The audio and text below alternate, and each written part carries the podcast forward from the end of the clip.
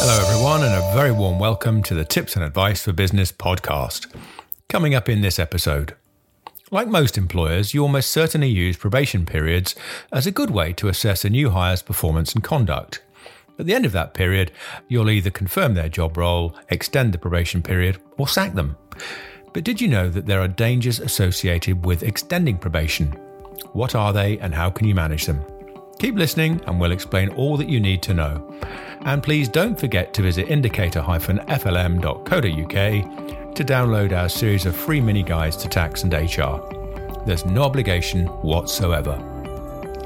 You're listening to Tips and Advice for Business, the weekly podcast that trawls through the latest business news, legislation, and case law, distilling often complex legal and tax requirements into bite sized advice and realistic solutions to everyday challenges.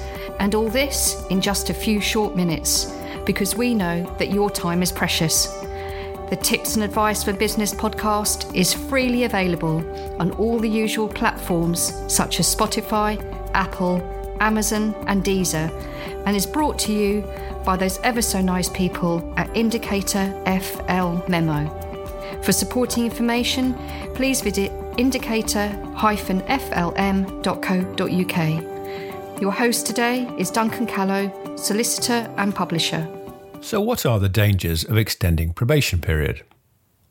Well, like most employers, you almost certainly use probation as a good way to assess a new employee's performance and conduct. At the end of the period that you set, you'll either confirm their job role, extend the probation period, or get rid of them. But there are dangers associated with extending probation. What are they, and how can you best manage them? Well, although frequently used, a probation period is an optional trial that allows you to assess a new hire's suitability for a job role. You can also link contractual entitlements and certain benefits to the successful completion of a probation period. For example, the right to receive contractual sick pay instead of just statutory sick pay could kick in only after probation has ended, i.e., it's not a contractual entitlement from day one. Now, you've got three options with probation. Most employees who, who are subject to a probation period will turn out to be entirely satisfactory, but some won't. So, what do you do at the end of that probation period? Well, here are the three options. Firstly, you can confirm employment because you're satisfied with performance and conduct. Secondly, you can extend the probation period to allow further time for improvement because you have some concerns about performance or conduct. Or finally, you can dismiss because performance or conduct has been unsatisfactory and you don't believe there will be a sufficient improvement.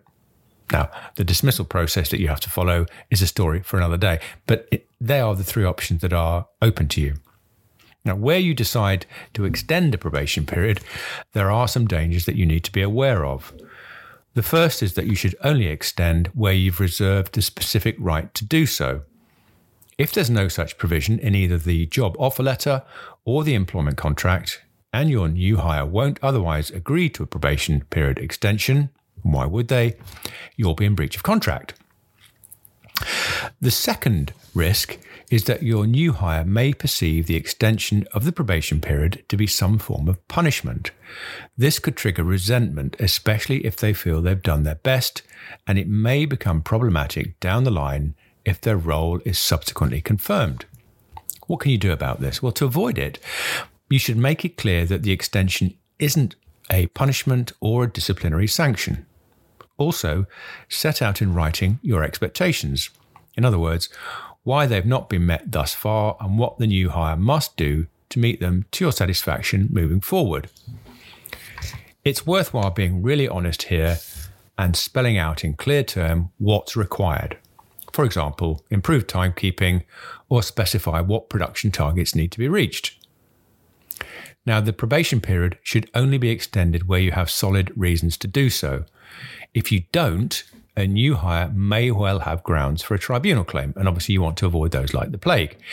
For example, if you extend it due to a couple of insignificant niggles about their performance, they could accuse you of discrimination, for which there's no qualifying service requirement. In other words, it's a day one right. Equally, if you extend probation due to unsatisfactory attendance, but absences are linked to the new hire's disability, then they're also likely to have a discrimination claim.